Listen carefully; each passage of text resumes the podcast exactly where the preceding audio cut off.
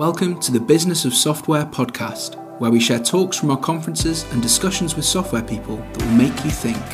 You can find out more at businessofsoftware.org. Hi, I'm Kirk from Business of Software, and welcome to episode 4 of the Boss podcast. This week, we have Rich Mironov's talk from our Europe 2019 conference entitled Software Pricing Demystified. Rich talks about the important aspects of pricing your product and why offering packages of products helps you and your customers find what they want. For the visual aspects of this presentation Rich refers to, go to businessofsoftware.org slash videos to see the talk and slide deck in full. Rich is returning to Business of Software in September 2020 in Boston in the US. To reserve your space and find out more, go to businessofsoftware.org slash register. Happy listening. Let me do a, a, quick introduction of who I am and, and why I don't normally spend my time on pricing. I guess that makes me smarter than some. Uh, I'm a 40 year Silicon Valley veteran of, of uh, enterprise and B2B software, the last 30 years of that on the product management side. Only reason to say that is that product management isn't something new, but it hasn't arrived everywhere at the same rate. So, um, for those of you who don't actually have a product team, and just have engineering and sales, uh, you'll know where to call me later. Um, and, and much of my work, I, I, coach heads of product around the world, and I drop into San Francisco area companies as the interim or temporary head of product, VP of product, particularly when they've forgotten to have one. so, uh, of which there's a lot, lots of startups that didn't really do this before, and it's their first time. One of the things I notice often when I show up to these companies that have forgotten to do a lot of the planning work and the product work is that pricing is something that happens about a week before we ship, right? So we can't actually take orders for something unless we assign a number to it and somewhere that didn't make the checklist, but before we can print our, our price sheets or put it on the website, we need a number. And, and for me, this is a, a fundamental failure of strategy. If we think back to uh, Derek yesterday was saying, we, we have to know how the game is played. Pricing is the long game. Pricing is slow and complicated and ugly, but it's all about how we get our customers to buy the right thing and understand and see value. So um, we're going to dive into that, and I'm hoping there's a good. All right. So so uh, here we are. We can either take the uh, psychic approach and the ancient Greeks would have sacrificed a small animal and read the entrails to figure out what your pricing strategy was. Good. So here's the four points we'll make in case anybody can't stay till the end. Um, I'm going to talk very briefly about how software companies make money. And that's really important because before we start to assign a pricing number to something, we have to understand which of two business models we're in. So we're going to put up the professional services model where we charge for our time and the business of software model, because that's where we are, where we charge for value based on the software we built. And honestly, nobody cares how hard it was to build it or how many hours or how much money we spent because we're pricing on value. So we're going to take one of those two choices. And then if you, if you miss everything else, we're going to talk about how software should be priced based on how much it's worth to the people buying it not how much we want them to think it's worth. Right? Nobody cares about your business plan but you. Um, units matter. Everybody's focused on the number. In general, the number is much less interesting than the choice of what we count. So we'll do a couple of exercises there, and then we'll put up a couple of charts that you've all seen many times before because it's how all good online or SaaS software is sold in the small, medium, large, bronze, silver, gold, whatever your favorite thing is uh, because it makes life easy. Ready to go? Let's go. Okay, so the first thing for me is about how we make money in the software business. This is, I don't know if this is still valid here. We'll see after Brexit what kind of currency we've got, right? Um, what's important here is going to be we're going to separate the problem of what it costs us to build software from how much we charge. So if you take your typical team, and I'm going to use Silicon Valley prices because now we know that remote teams get paid based on what engineers in San Francisco get. Good for you, right? But um, a, a, team, you know, call it a scrum team, you got six people, you got eight people, kind of regardless of where they are. you're going to put that team together, developers, test engineers, DevOps, docs, whatever it is, and your typical team costs you per year, anybody? Roughly a million pounds a year. Now, maybe a little less, maybe a little more. We're going to spend that money on the team whether they build something useful or not because we have to pay them. So on the cost side, every team that you add to your company is going to put a, whatever, a million pounds. I'm told today that dollars and pounds are now one for one. Is that true? um, so you're going to spend your million dollars a year on a team. It would be really nice if they were building something useful. Right? More than that, if you look at any medium to large software company, what you discover is most of the money is not spent on building product. It's not on the development and product and DevOps and documentation side. The majority of the money in medium to large software companies is on selling and marketing and other things, legal, real estate, fast cars for the executives, whatever it is. And in fact, a typical large company, if we looked at Microsoft or Oracle or one of the really big players, you'll find they spend about $1 in six on actually building the stuff and $5 in six on selling it, marketing it, covering their legal costs, and paying something to their shareholders. So, therefore, if we spend one million pounds on building it, we're really making a promise to the, our shareholders and our customers and our financial folks that we're going to bring in roughly 6 million this year for having spent one. Again, you get to scale this any way you want. Maybe in your company it's five, but we'll take six because it makes the math easy. And that's really important because the idea that you're going to spend a million building it and you only need a million back is fundamentally wrong if you're in the product business, right? So we're going to take six because that's a good a number as any and say, don't spend your million unless you have some plan to bring six million in or you're diluting your shareholders and your CFO is going to take you out in the back and there's a whipping to be had, right? Okay, but the great thing about software, unlike physical hardware, especially big iron stuff, is the incremental cost per unit, if we've done a really good job of engineering away all of the friction, is nearly zero. We can add one more user, one more transaction, one more customer, one more online commerce thing, whatever it is that we're selling, we'll get to units in a minute, for not very much money because the bits are built, because they work, because they're in the cloud. We can add a little more AWS and it's all just fine. If we have a sales force, and I hope we do, we have to pay them some commission. That's probably most of this 3%. But we should be engineering away all of the other costs to adding another user, to adding another transaction. And that's really, really, really important. We'll see in a moment. Because in the software business, we're not trying to make each unit as pricey as we can. We're trying to get a lot more units. Right? And so the goal here isn't to minimize the cost of developing.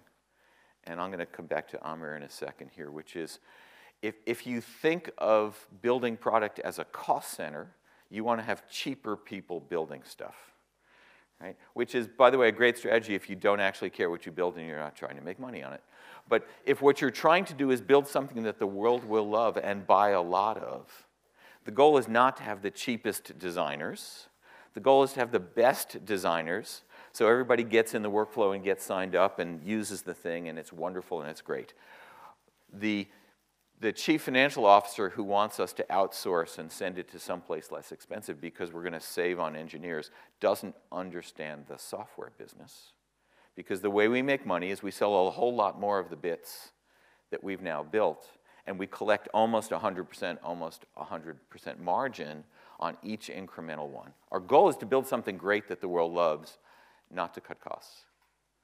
Good. So here's, here's the first takeaway, really important, right?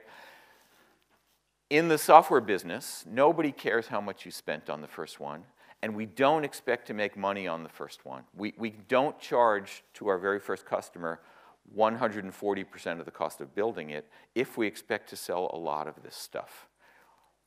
We're going to sell in value. We'll see how to compute value in a minute. But we're going to sell the first copy for a lot less than it cost to build, then the second copy for a lot less, and the third copy for a lot less.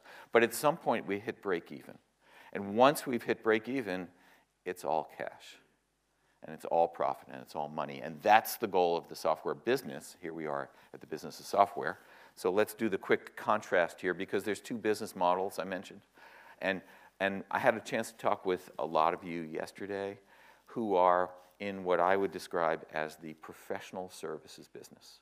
Right? In the professional services business, you build software for one client or customer. You build it to the specs they give you. They pay you cost plus a bunch of margin, and it's theirs. And by the way, if they ask you to build something that's useless and worthless, as long as they pay their invoice honestly, you don't care, right? Because in the professional services business, you're building one at a time, custom, bespoke, whatever your favorite word is, right?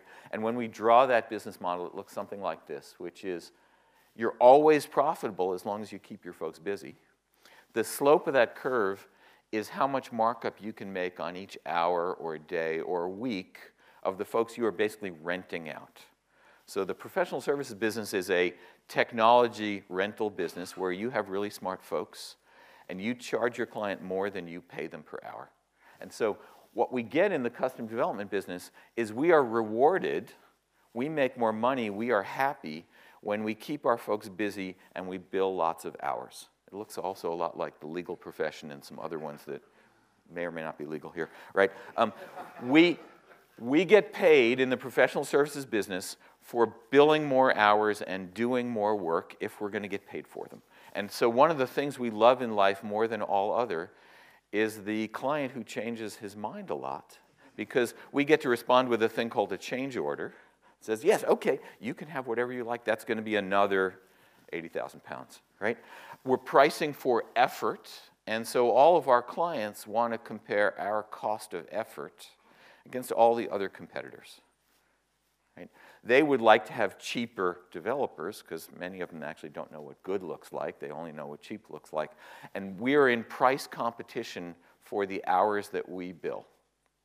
It's a perfectly good business model if that's what you're doing and you should know. Let's draw the product business model, the software product model. First of all, you'll notice that we have to spend a bunch of money. We are in the negative at the start. We can't charge for anything until it works. We have to build it before we collect money. That may or may not seem obvious, right? The slope, though, it has nothing to do with hours or time or people. It has everything to do with what we're selling. Subscriptions, transactions, units. We're going to get to the units in a second. But we make more money by selling more seats, by selling more brokerage transactions, by selling more e commerce. Nobody cares how hard it was to build. Nobody pays us for our work. They pay us for using the things we built. And that slope turns out to be a lot faster, higher, steeper, because once we built the bits, as we remember it, once we cross past, uh, past break even here, it's all money because we built it and we're, we're ready to go. So in the product business, we get paid for large numbers of customers or users or transactions, making them as frictionless as possible so we can get lots of folks in, and then having them like what we did. Again, having cheaper engineers here is not a strategy for winning.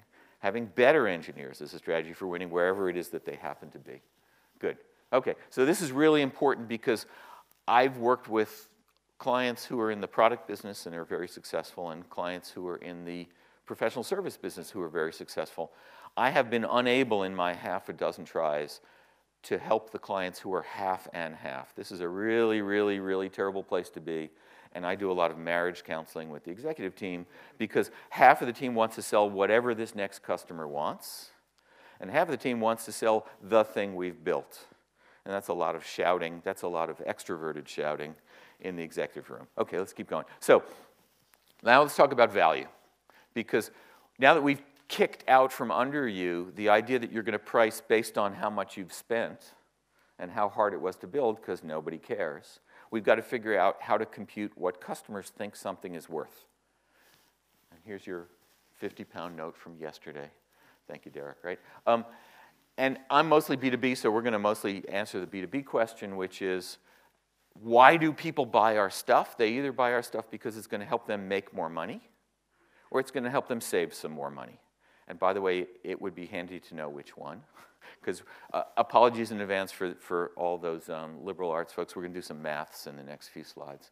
Um, the simple maths, right? Good. Um, but most importantly, we need to understand not how we think our customers value something.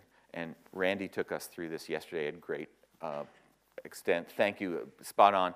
If we haven't, if we haven't figured out how our customers assign value to the thing we're doing, let's do our homework before we start building it. Because if we spend that million pounds and we don't actually know how customers value what we're doing, we've, we've done things out of order. Right? It would be really handy to have a thumbnail business case or the back of a, of a serviette with some numbers on it than to spend the million pounds building but not have figured out yet how we extract value. Right? As a product guy, I'm trying to be out way ahead of the development curve in case this is a bad idea and I've had many of those bad ideas.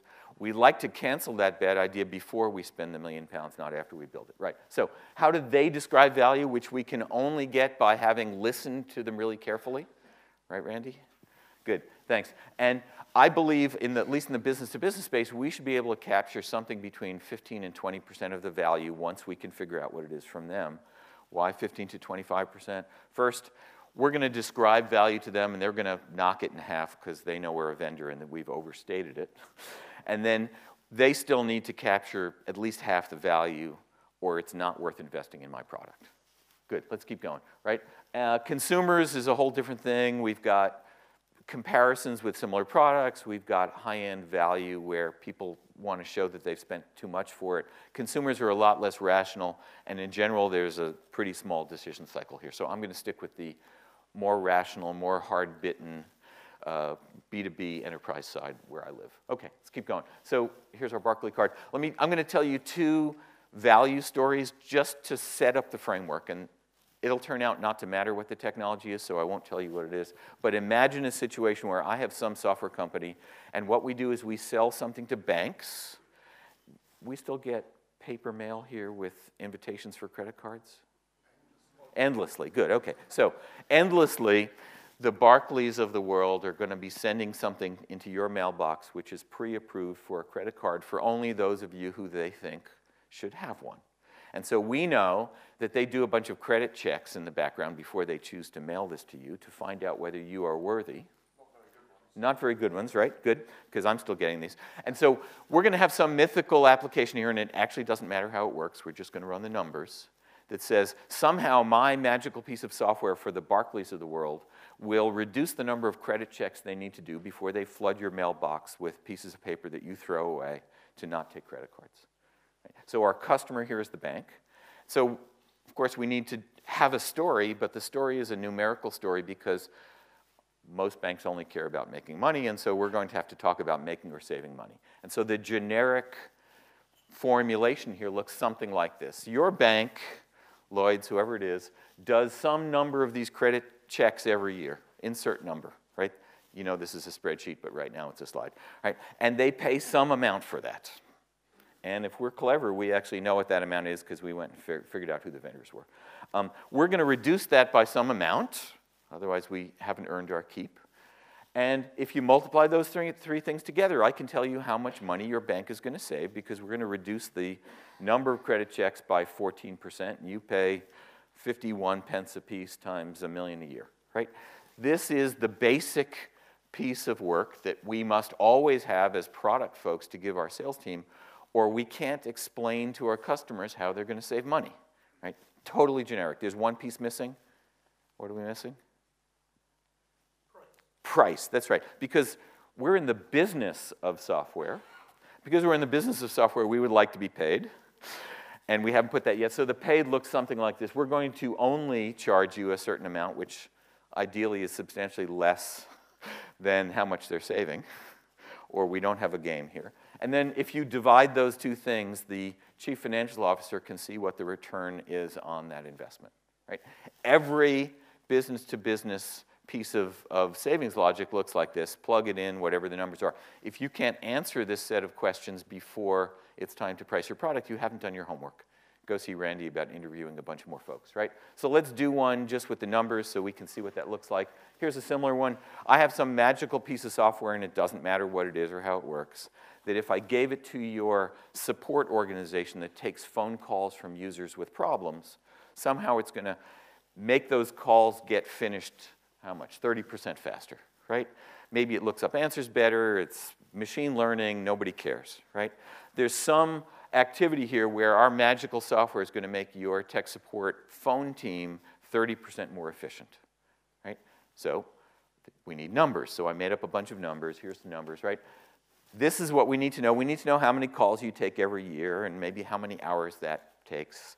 I've imagined that you've got a support team of four people and you pay them 40,000 pounds a year. I don't know why.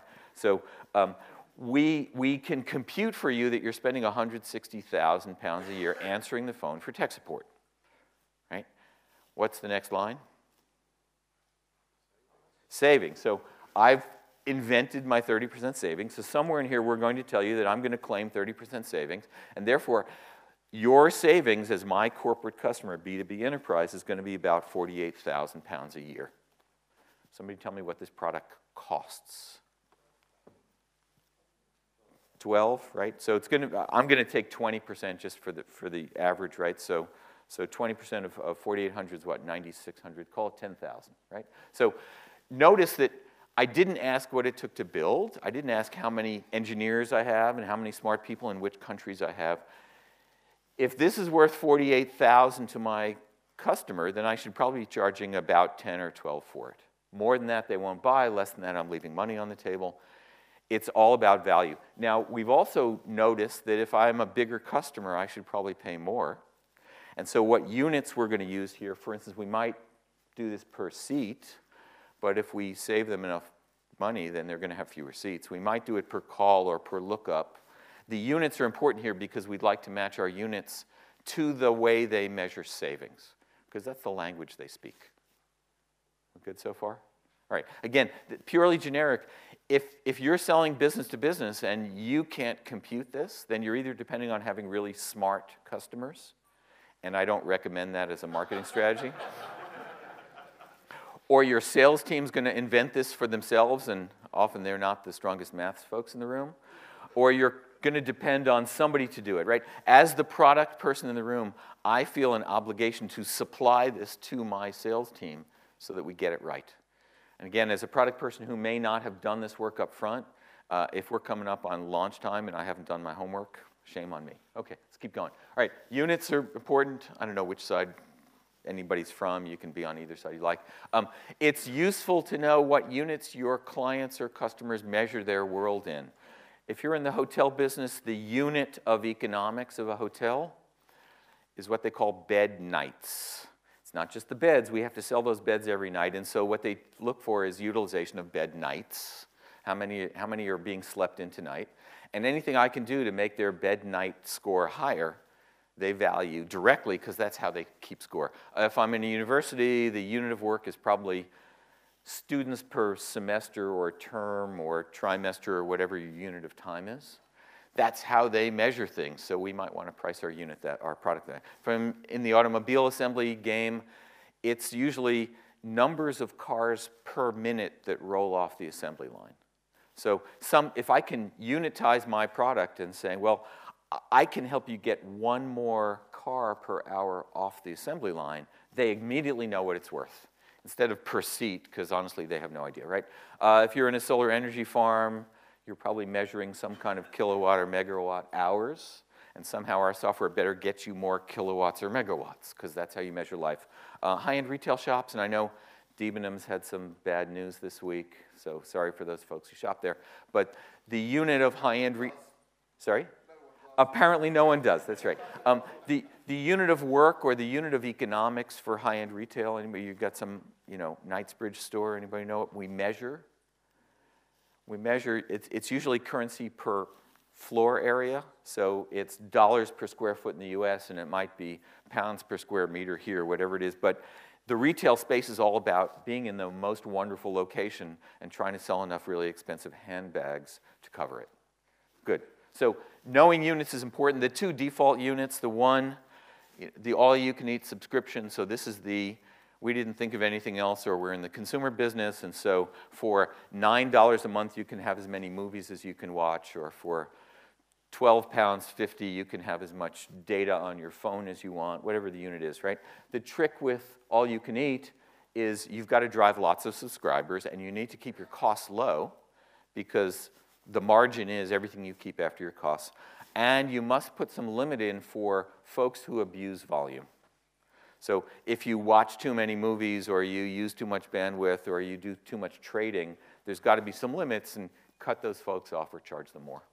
All right. Um, the alternative is a transaction-based system. So if you're buying shares or you're doing e-commerce or you're booking travel, you don't pay except when you do a transaction. And the challenge with transaction-based is, as a vendor, I have to keep reminding you that the service exists because maybe next time you'll book your travel somewhere else and I only make money when you do something. So the continuous drumbeat of marketing is really important. Obvious. Okay, let's keep going. So uh, this is a chart I've used every place. Does anybody know this chart? This is all SaaS products in the world, right, that are well packaged. So there's a basic and expanded and advanced, or there's a bronze and a silver and a gold, or a small and a medium and a large. Notice this is not about volume. This is not how many seats or how many transactions. The goal here is to say some folks are going to get the basic product, and some folks are going to pay extra to get more storage, better support, um, features that aren't available, extra downloads, conversions, whatever they are.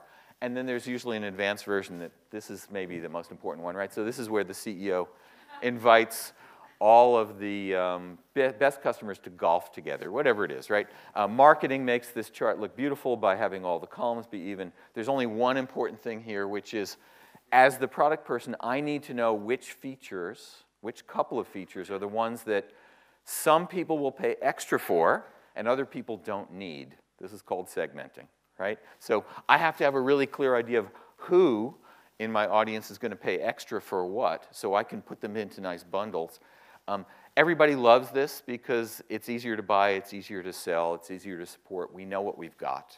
Um, the alternative is 65 options and you have to choose every single one, yes or no, and figure out what they cost. Not so good. Okay, good. So if you don't have a model that looks like this, you're probably making life really hard on your customers and your prospects and your salespeople. Let's keep going. So good segmentation, because customers come in different shapes, right? Maybe they don't um, is to figure out which group of your customers can get away with the basic and how we're going to know who they are, and which of your customer segments are going to pay extra for which features and why. It, again, if you don't know that question, we have to go back to the learning and discovery and insights and go talk to another 50 or 100 of your customers because you don't know how to do pricing yet because you're missing the data, right? Um, a great segmentation and pricing scheme lets a bunch of incoming prospects look at your website. Actually, if we go back to this, so this is on your website somewhere, and at the bottom is some numbers.